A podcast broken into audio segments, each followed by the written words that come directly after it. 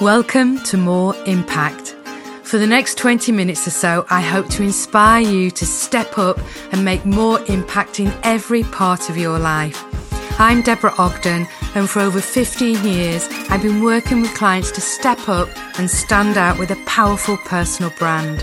Through this podcast, I want to bring you ideas and inspiration to allow you to do the same.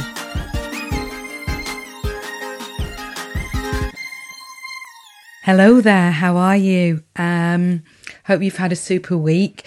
Thank you for the continued lovely feedback on the podcast.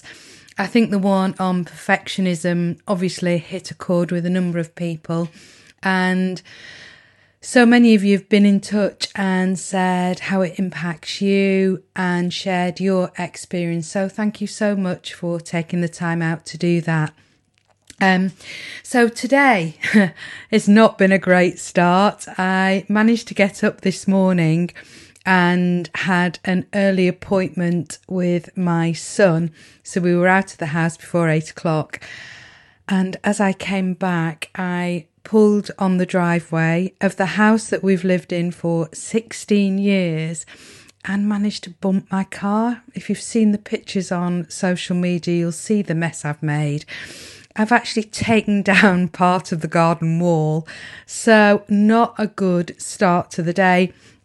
And I knew I was recording this podcast, and I always have an idea what I'm going to talk about. And I thought, well, I could talk about how it's not what happens in life, it's how we respond to it. And then I thought, you know what, Deborah, just move on. And there's a great, it made me think about a piece of advice I read in a really great book actually called The Miracle Equation by Hal Elrod. And he's all about how you respond to life.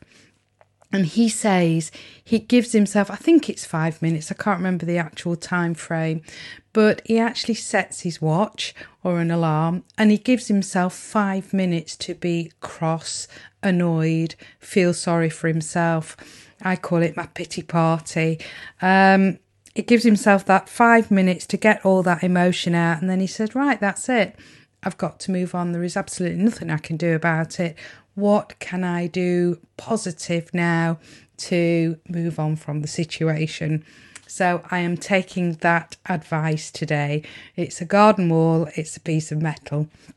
So that's been the start of my day. But um, I wanted to share with you today, and I suppose actually thinking about it, there is some relevance moving on from that in that I want to talk about what we share as content because often it's something being visible is something that people resist.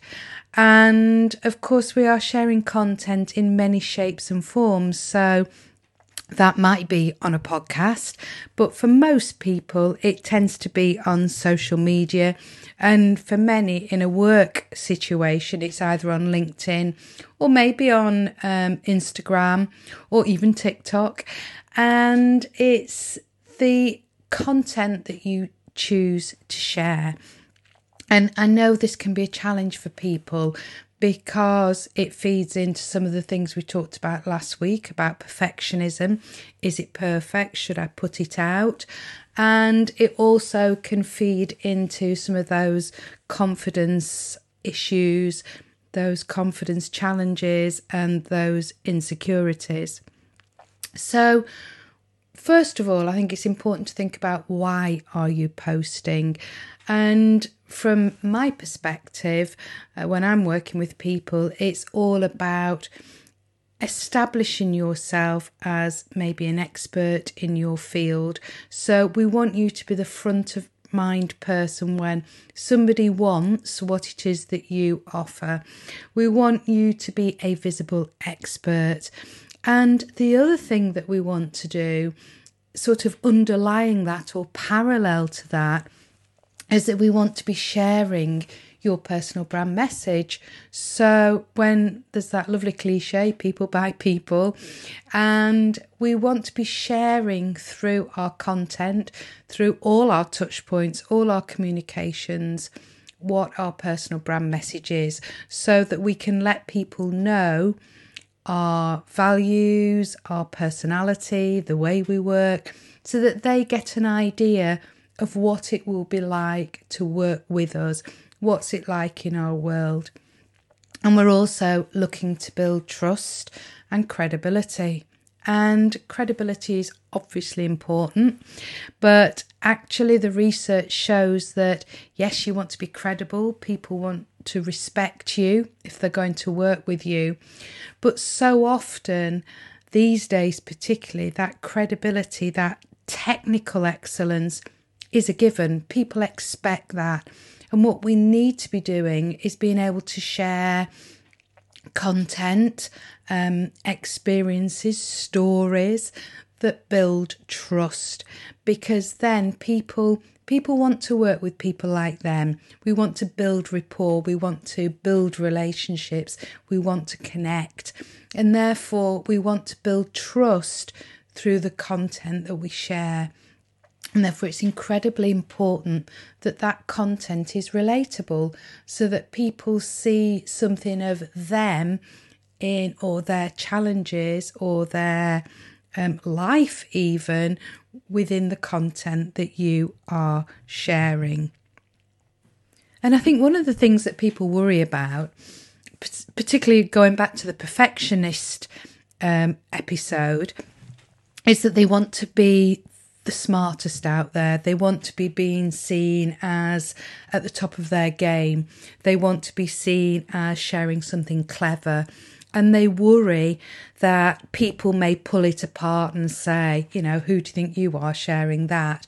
Or they might find fault in it, or even they might find a mistake in it. But often, if we're telling stories or sharing stories, and that's what I recommend to my clients, is that you share your opinion because if it's your opinion, then you know that's your opinion and no one else can. Yes, they can question it and yes, they can share their opinion, but they can't tell you it's wrong because that is your opinion and you are the expert on your thoughts on that matter. So rather than trying to share the most, the smartest, the the most um, genius piece of content, think about sharing something that is relatable to your audience, something that they want to read. I think sometimes we can approach content and put it out there and assume that our audience will read it. But actually, people are busy, and you'll know this from your own experience that you might just pick your phone up in in a quick five minutes and scroll through and you might think oh that looks interesting i'll come back to it later or you might just scroll past it. So you want rather than thinking about content and assuming they'll read it look at your content from a point of view of how am i going to capture them so that i entice them that i draw them in to read it and it's a subtle difference so, where do you start with all this? Well, to be relatable, you need to know your audience to know how you make your content relatable. So, there are a couple of things you need to think about here. It's who are your audience? Do you know who they are? And people talk about uh, demographics and know maybe having an avatar in your mind and I think it does help sometimes to be able to picture your perfect client and imagine that you're having a conversation or writing a post that is specific to them so that you can really make it personal to them and understand what it is that their challenges are. So you need to know who they are, where they hang out, so that you're sharing the um, content in the right place so that they will see it. But you also need to know not just what's going on from a demographic point of view, but what keeps them awake at night. What are their fears? What are their aspirations as well? It's about sharing advice that is relevant to them, that is real in their world. The other challenge that we have is that some of our uh, audience don't even realize that they have a problem. So we put a solution out there in our posts, but they will scroll past because they don't realize that it is an issue for them. And therefore, you have to be able to talk to them in their language rather than talking them through the process that you will use to help them. So, what do I mean by this? From my point of view, I could talk to you about the process I go through when I'm working with people on their impact and their personal brand. And I do that to some um, to a, a certain degree because there is an understanding of personal branding. But more I talk about confidence, more I talk about being visible, more I talk about that fear around presenting, having your voice heard, talking about imposter syndrome, because actually, this is how it shows up in people's lives and therefore having a powerful personal brand, working on your brand, working on your impact can really help with these areas. So it's about, and I know that those are the areas that my audience tend to struggle with. And I know that from asking them, from having conversations over the years. So think about how it impacts in their world. And if you've got a niche audience, that makes it easier. Um, if you've got a very general audience, then that becomes more difficult to make your content specific to them. So, because I'm so niche in the work I do, my audience tends to be very broad, and I have a mix of working with people in professional services, with lawyers, accountants, people that are looking to step up in their business. So, that's quite specific. But then I'm also working with business owners, entrepreneurs that are looking for a new market for new clients and customers. So that's two separate audiences. So I have to be very careful to make sure that my content either talks to both of those or put specific content out for each of those audiences. Now, if you are really niche, um, for example, you might be a personal trainer and you work specifically with new mums who are trying to get their body back after having their baby. So you know that content that you're putting out there will talk about them being sleep deprived. You know that they will be tired. You know that they will have probably childcare issues and finding time to exercise. You know some of the specific issues within their world. So whatever it is that your audience talk about, whatever they do on a weekend? What's their social situation? Do you know that they work uh, from home? Are they hybrid working? Are they in an office? What is it that is specific to them that you can bring into, weave into your content so that you feel relatable, that you understand them and they begin to trust you? So we're looking at three things here. We're looking at who they are, where they hang out. So you need to be sharing your content in those areas. For me, for example, a lot of my um, professional services, my business owners, and my um, people that work in the corporate, my clients that work in a corporate environment are all on LinkedIn but then often my entrepreneurs, my business owners, um, and often the more female business owners tend to spend more time on Instagram. So it's just knowing exactly and then relating the content to the platform as well. So um, Instagram tends to be more visual, whereas LinkedIn can be more opinionated or sharing knowledge, and then Twitter is different again.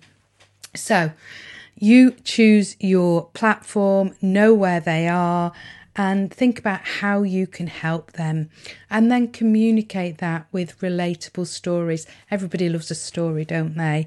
So we like to hear about how other people have benefited, how other people have solved their problems. And then the other thing I just wanted to mention on this is the one thing that I hear time and time again is that people will worry about posting something.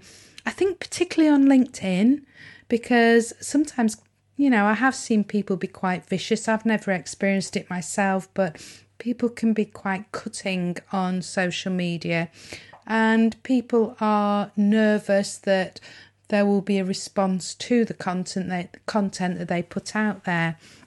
But just bear in mind that the algorithm works, that the chances are only those people that engage with you see your content. So if they engage with you, the chances are they like what you say anyway because they are engaging with you on a regular basis. So if people don't like what you say, they're probably going to scroll past and not even bother to read it. How often do you read something that you're not interested in? It, it, it just doesn't happen. So we forget about that. But for me, the more positive side of this is have you ever been in that situation when you've read maybe a post on LinkedIn or Instagram? Maybe one of those motivational posts, you've just seen a quote and you've thought, you know what, that's what I needed to see this morning. And you've had impact on one person. That post has impacted on one person. And that's what your content may do.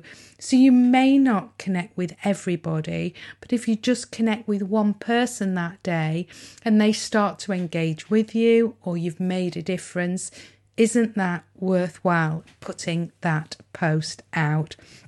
So, as with everything, it's about consistency. It's about showing up consistently. Keep sharing your values, keep sharing your purpose, what it is you're about. Keep sharing your expertise, but in a relatable way. Tell stories, and people will start to respond, they'll start to engage, and that's when the magic starts to happen. I'll see you next week. Feeling inspired? If you'd like to know more, please visit my website at deborahogden.com, where you can download your own personal brand action plan. And if you've enjoyed this episode, I'd love you to subscribe and share the podcast with your network. Thanks for listening, and I'll see you on the next episode.